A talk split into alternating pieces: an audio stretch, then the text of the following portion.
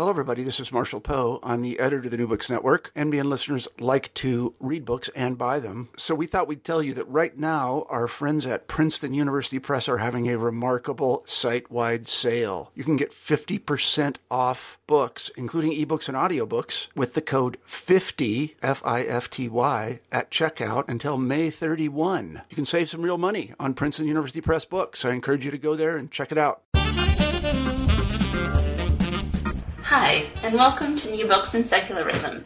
This is your hostess, Annie Sapukaya.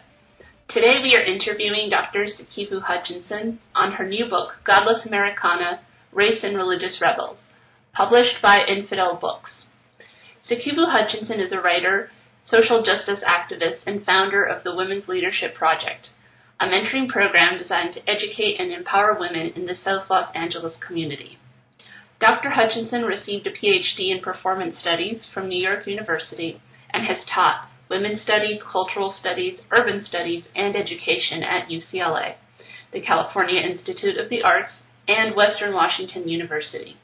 Most of her work focuses on the history of African American secular humanism and its role in black liberation struggle.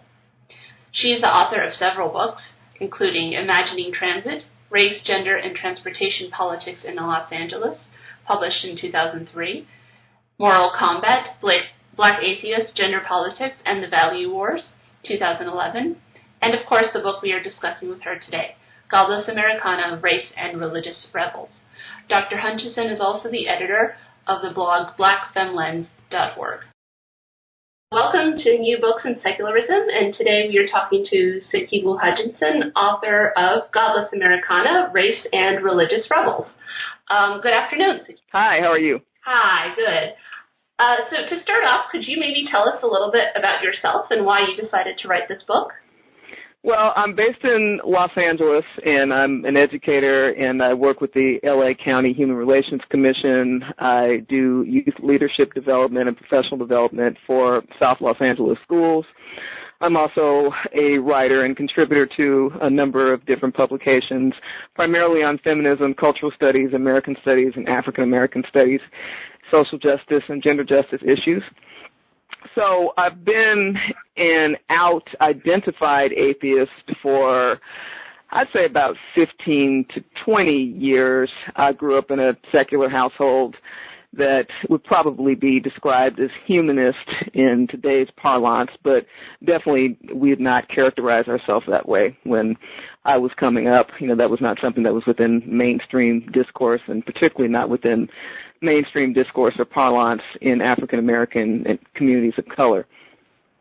So I was compelled to write my first book, Moral Combat, Black Atheists, Gender Politics, and the Values Wars, because there was such a vacuum in meaningful, politicized representation of the life experiences, the cultural context, the social capital, and the historical trajectories of non-believers of color there is a big absence in visibility on social gender justice and community based organizing issues when it comes to humanism, atheism, and free thought. There's been a long, robust history of African American secular humanism, but not a lot of interface with the way in which humanism impacts upon organizing, politicization, anti-racism, fighting back against white supremacy, educational apartheid, and other structures of inequality. So these were all relevant strands that I integrated into my first analysis, you know, looking at the historical trajectory of African American secular humanism from a radical feminist, uh, woman of color stance that had not been done before and the follow-up to that appraisal and analysis is my current book, Godless Americana, Race and Religious Rebels. Right. So in in this book, um, you, I mean, you talk about a whole bunch of things, but um, you, why is it that the so-called mainstream secular atheist movement um, has such a, a dearth of uh, you know voices of, of people who are not white or who are not male for that matter. Well, a number of different reasons. I mean, if we look at the contemporary trajectory of atheism from a European European American perspective, the majority of those that are most visible globally are white males coming from academia, coming from a science perspective, focused on church-state separation issues. And that has not historically been the emphasis of African American humanists, and certainly not humanists of color in general. Humanists in color of general in general um, are coming from a very radical progressive tradition by and large. There are some outliers that are more conservative to reactionary, but the majority of African American free thinkers are really coming from a liberation struggle perspective that makes connections between humanist traditions of social thought and the global struggle against imperialism, colonialism, and apartheid that communities of color have been embracing, embracing and um, really deeply embedded in since time immemorial. So there's a big schism in terms of, again, these trajectories of life experience and the degree to which white secularists are steeped within systems of oppression disenfranchisement and white supremacy. If you're a white person in the United States, um, you have a whole wealth of opportunities that people of color across class lines simply do not have. You're not criminalized. You're not segregated into quote unquote inner city ghettos slash cesspits. You're not demonized within mainstream media as being the racial other, the primitive, the savage, the non-American you are automatically assumed to be a citizen by dint of white skin privilege. And whether or not you are working class, a lower income, or quote unquote um, dispossessed as a white person, you are still afforded with visibility as a human being. You know, we've seen this time and time again in terms of the nexus of black struggle, racial apartheid, and criminalization in so-called inner city urban communities. Most notably, uh, with the case of Trayvon Martin and the way in which uh, that youth was lynched twice by the justice system in terms of his murderer not uh, being apprehended immediately, and then the second time in terms of his murderer not being found guilty. And we know uh, as people of color that that would not have been allowed had Trayvon Martin been white and George Zimmerman uh, been African American or of color. So those are the kinds of issues that really inform the experiences of humanists of color. As a feminist of color, I will note, again, we're talking about criminalization, that African American women, this is something that I highlight in the book, African American women and girls are disproportionately criminalized, disproportionately suspended, expelled, opportunity transferred, consigned to adult prisons and juvenile detention facilities, far and above males of other races and ethnicities. And this kind of dehumanization and apartheid profiling is what informs our construction as females that have never been considered to be fully human and to be fully feminine. And so these are major themes that I bring forward. Again, looking at this from the perspective of what I have termed culturally relevant humanism. That if we're going to make humanism impactful for working class people of color in terms of programs, resources, social services, and intellectualism, all the things that some progressive faith-based institutions provide people of color within a capitalist system. If we're going to make humanism impactful, then it must be connected to the lived experiences of people of color under a system of global capitalism, apartheid, heterosexism, and patriarchy. You talk a lot about the intersection between capitalism and hyper religiosity. Um, I particularly like one of your quotes where you say, like mold in a moist environment, hyper religiosity thrives under capitalism. Could you talk a little bit about that? That's germane to the way in which communities of color have been radically underdeveloped under um, a hierarchical capitalist exploited system. Take my neighborhood for example. I live in South LA, and South LA has been widely demonized within mainstream media as being a ghetto cesspit. It's it's nothing of the kind. It's a very diverse community, um, very uh, you know ethnically rich community and very religiously diverse community. So the unfortunate dynamic of these symptoms of, you know, capitalist oppression and exploitation is that when you go to quote unquote main street areas in South LA, uh, you will see storefront after storefront that is occupied by a faith-based institution, a church, a resource center. And then you may see abandoned buildings that are up for lease, uh, that have not been habited, inhabited for many years. So the downside is that you have faith-based institutions that are able to lease these storefronts um, at a very low cost because they're tax-exempt organizations. And this is at a deficit when it comes to actual retail, commercial centers, uh, recreational centers, you know, other kinds of culturally relevant and responsive businesses and institutions that could possibly inhabit these spaces. And there has been massive divestment in urban communities of color. I mean, if you go through South Central, there are very few grocery stores, uh, you know, green spaces, parks, again, um, a dearth of community centers. And a lot of these functions are fulfilled by faith-based institutions in urban communities of color. Now, conversely, if one goes to the West, which is predominantly white, and we're talking maybe several miles to the west and looking at uh, the community that I live in, which is right by Inglewood, you go several miles to the west, you have community centers, you have parks, you have green spaces, you have uh, myriad grocery stores, you know, healthy food stores, uh, you know, big chain stores, big box retail, a whole abundance of different business, commercial, recreational, and cultural institutions. And so this is the downside of capitalist exploitation. I don't really subscribe to the belief that there is an upside.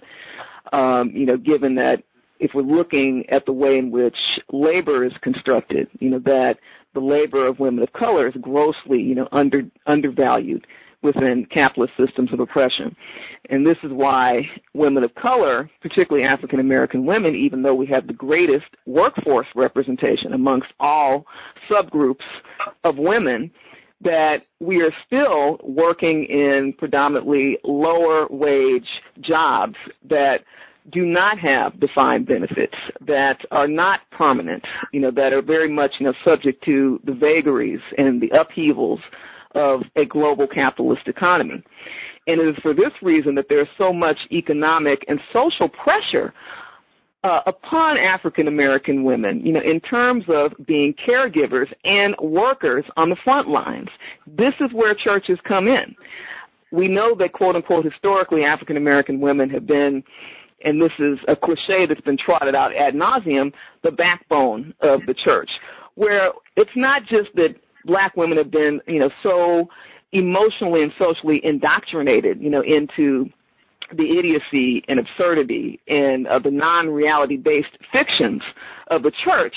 It's by dint of all of these intersections, capitalism, white supremacy, sexism, patriarchy, and criminalization happening in urban communities. And in many regards, black women look to churches and faith-based institutions for affirmation, for visibility, for solidarity, for caregiving, uh, both in terms of their own children and caregiving for everyone else's children. So churches and faith-based institutions serve multiple roles that are deeply embedded by and exacerbated by capitalist inequities yeah, so basically, there's uh, they they fulfill this sort of role in the African American community that um, that the secular community just fails to uh, um, to to meet those needs for uh, people of color. Like the secular community doesn't have that kind of a support system that includes the realities of um, of these neighborhoods, and so therefore um, the the religion still plays a central role. Uh, absolutely. Absolutely. Yeah. I mean, obviously there aren't any humanist organizations in communities of color. I founded Black Skeptics LA um, a few years ago with a few other like-minded folk, and we're a fledgling nonprofit 501c3, and we re- recently um, established a First in the Family Humanist Scholarship Fund to really pipeline the most challenged young people of color into institutions of higher learning, specifically undocumented foster care, homeless and lesbian, gay, bisexual, and transgendered young people who see the highest rates of incarceration, detention, and overall criminalization in terms of their imaging in mainstream society. You know, there's a big correlation you know, between the numbers of young people that are in foster care and those that eventually fall through the cracks and become homeless. Big correlation between the numbers of young people that are homeless who fall through the cracks and become incarcerated. Huge correlation between the numbers of young people that are lesbian, gay, bisexual, and transgender who quote unquote fall through the cracks, are abused, harassed, marginalized, and dispossessed, and are consigned to foster care and then become homeless and then become incarcerated. So we wanted to try and identify all of these points of intersection and to really come forward as atheists and humanists to say that there is a deep and abiding vacuum in mainstream atheism when it comes to social justice and racial justice and gender justice, looking at all of these disparities that specifically impact the lived experiences and the outcomes of young people of color in a national context that is decidedly not post-racial, decidedly not colorblind, decidedly not meritocratic, and decidedly not exceptionalist. And this is a theme that recurs in Godless Americana. One of the reasons why I was compelled to write this book is the yawning absence on these issues and the silence on these issues in mainstream atheism and even quote unquote progressive atheism. Again, to try and articulate a vision of cultural relevance within a humanist feminist context that is steeped in these lived experiences and that addresses them from an education reform, radical education reform perspective. There's so much happening in terms of the privatization and charterization of public schools that effectively dispossesses the most needy and the most quote unquote at risk, and I have a problem with that term, but I use it as shorthand for this conversation, at risk youth of color that are in inner city schools. And so in order to address these hierarchies, if we are truly serious as humanists, radical, progressive, of color, in terms of making humanism accessible as a movement and viable as a movement, then we must continue to push these kinds of initiatives that truly begin to redress this devastation that school to prison pipelining has wreaked upon our communities. Yeah, that's a really interesting point because uh, I've heard sometimes in the atheist movement um, a lot of women certainly talking about uh, the lack of visibility of women in the atheist movement. Um, and you talk a little bit in your book about how white women, um, when when they um, you know get together to protest or or or so forth, they they kind of leave out uh, women of color and their realities. Uh, could you talk a little bit about that? I know you mentioned the slut walk, which I thought was really interesting, um, and things like that.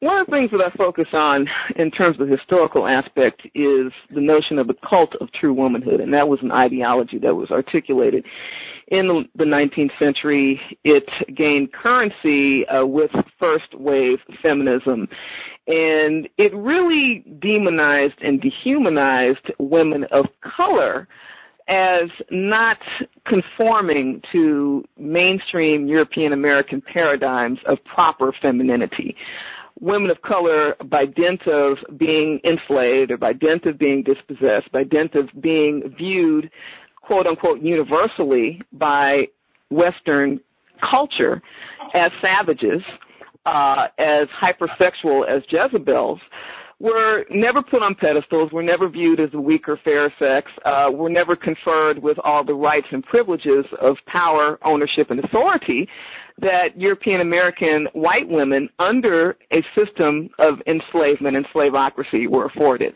And that's something that I thought was very important to bring forward in the narrative. That white women, even those that were on the front lines of abolitionist social struggle, still had the privilege of being considered to be proper ladies. Were still protected by secular laws, definitely relative to women of color, Native women, indigenous women, and African women, if we're talking about the antebellum period. And this is not something that white women feminists and suffragists widely acknowledged. There were plenty of activist women of African descent during this period that were really pushing the boundaries and attempting to shape the discourse on how white women's privilege was wreaking havoc to the emergence of first wave feminism. I'm thinking specifically of orators and activists like Maria Stewart, who I focus on uh, quite intensively in the book, Maria Stewart was actually the first woman in the United States to speak in what was then dubbed to be a promiscuous space, a space of mixed gender, male and female. And she was based in the black church. She was a free black woman. She spoke very critically of the nexus of gender oppression, racial oppression, and white supremacy, and based her oratory in a rereading and deconstruction of biblical text. So she was a spiritual slash religious evangelical speaker, activist, and intellectual, but recognized that there were many aspects of the Bible and biblical teachings that were deeply problematic when it came to the issue of black women's liberation, both domestically and globally and also, as I said, was very on point in terms of pushing back against white feminist supremacy.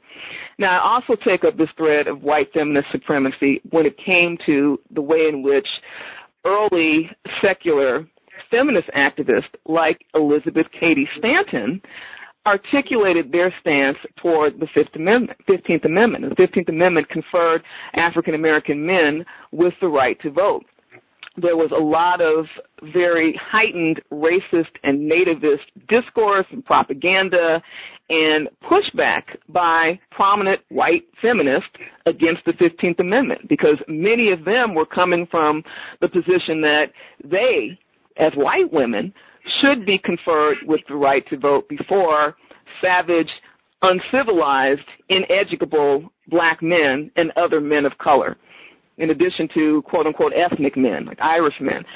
So this was a big part of the leitmotif of first wave feminism. And it has definitely informed the fissures that exist within the contemporary women's movement and the fact that you do not see mainstream women's organizations on the front line for mass incarceration, for criminalization, for fetal homicide laws that disproportionately target African American women, poor women, other women of color in the South and the Midwest. These are not issues that are being taken up by and large by mainstream white female dominated feminist organizations. And so if we're looking at culturally relevant humanism, specifically within a K through 12 context, which is the context that I operate in as an educator. How do we go about making feminism viable and real and impactful upon the lives of young girls and women of color? We have to base it in the fact that black women have off the chart rates of HIV AIDS contraction, have off the charts rates of intimate partner violence. And this has a lot to do with, yes, hyper religiosity, but it also has to do with the way in which black women, going back to my earlier comments, have never been considered to be fully human within a white supremacist context of patriarchy and heterosexism. And the fact that black women are more likely to be single parent providers, more likely to live in highly segregated communities with very high rates of transit dependency, very um, low living wage job opportunities, very high rates of violence and criminalization. So state violence coming from police repression, police brutality, police murder, but also violence in terms of moving around in public spaces, in communities where there is not a lot of value placed upon the lives and the bodies of African American women.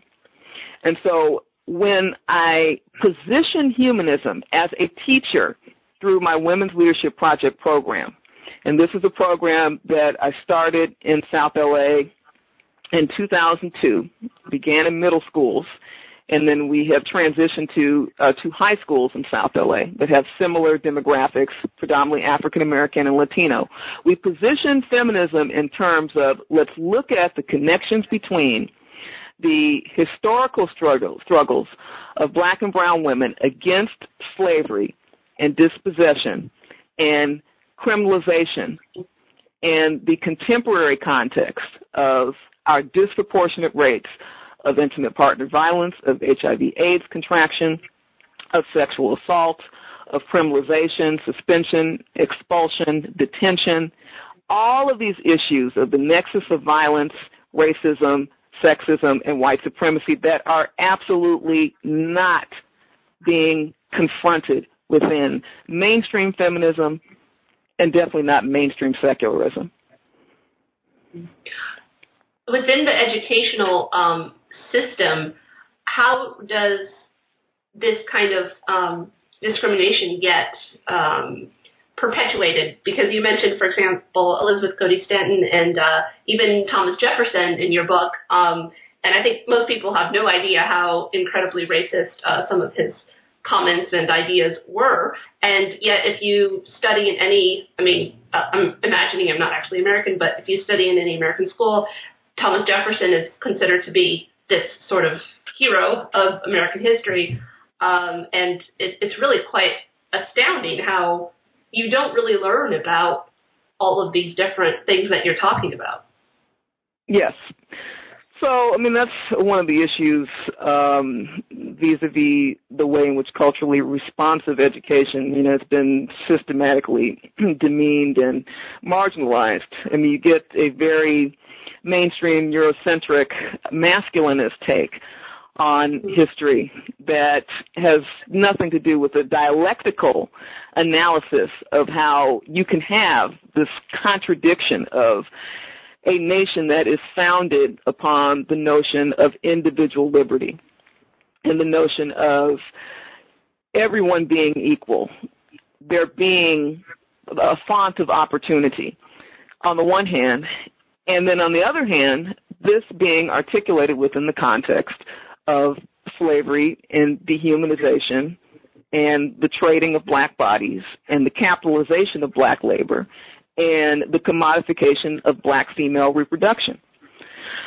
So that's something that the book brings forward in terms of unpacking the contradiction between this exceptionalist notion of European American slash Western secularism and the realities of apartheid, white supremacy, and other systems of institutional and systemic disenfranchisement and inequity. One of your critiques, which I found really interesting, is when you talk about the um, atheist movement's focus on science and how it is generally put up on a pedestal as sort of you know, the way to think rationally um, and the way to uh, to combat actually social injustice. And you say that this is actually uh, incredibly insulting to communities of color. Um, how does science play into this kind of discrimination?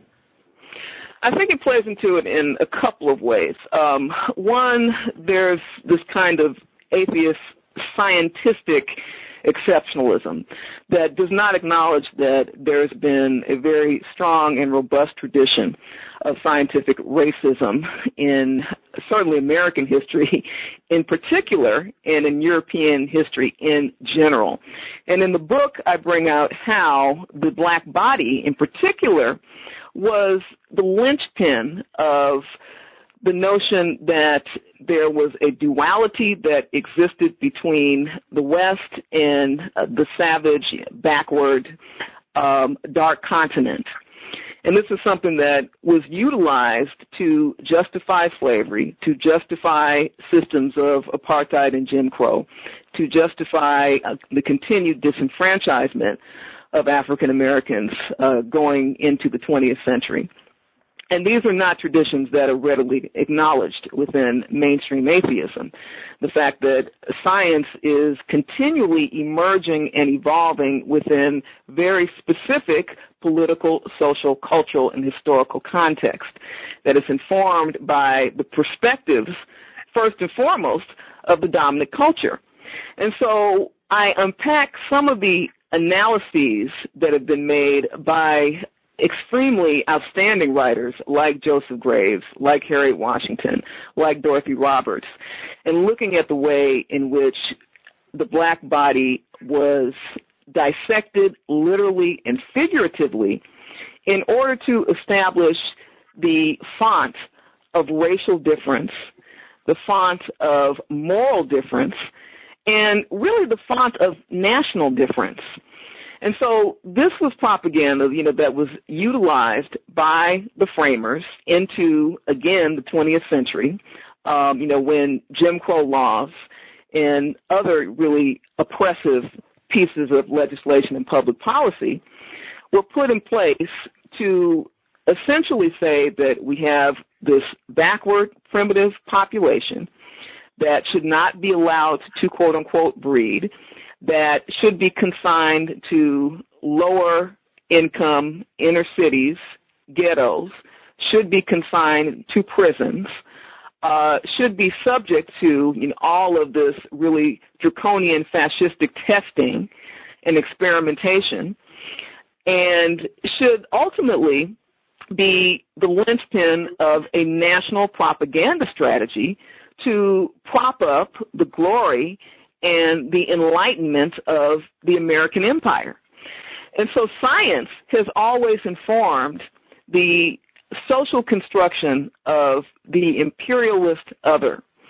This is something that has never been recognized within most mainstream assessments of science-based, you know, atheist perspectives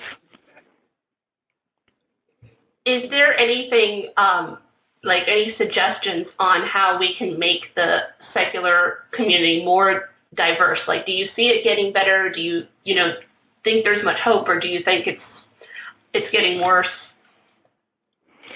I think that there is hope insofar as there are organizations nationwide that are, you know, working to break down some of these barriers and to address some of these inequities.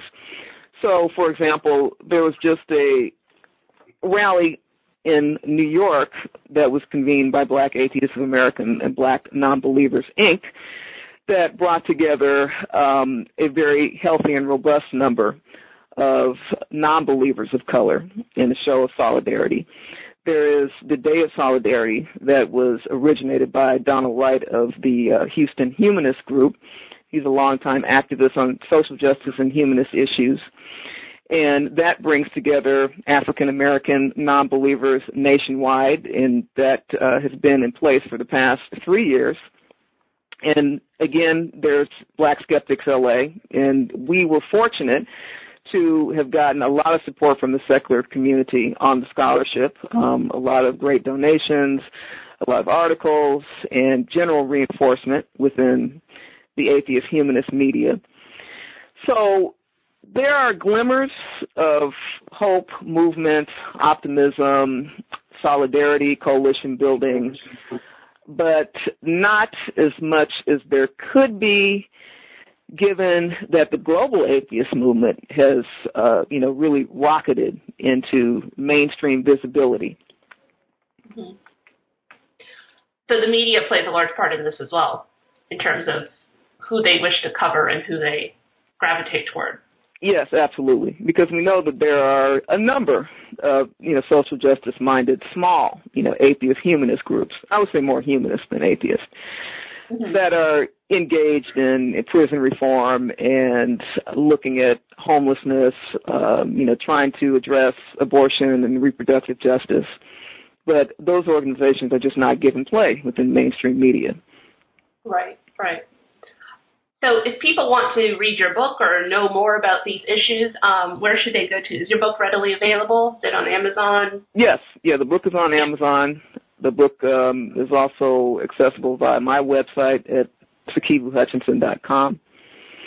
But Amazon is probably the best place in terms of easier accessibility.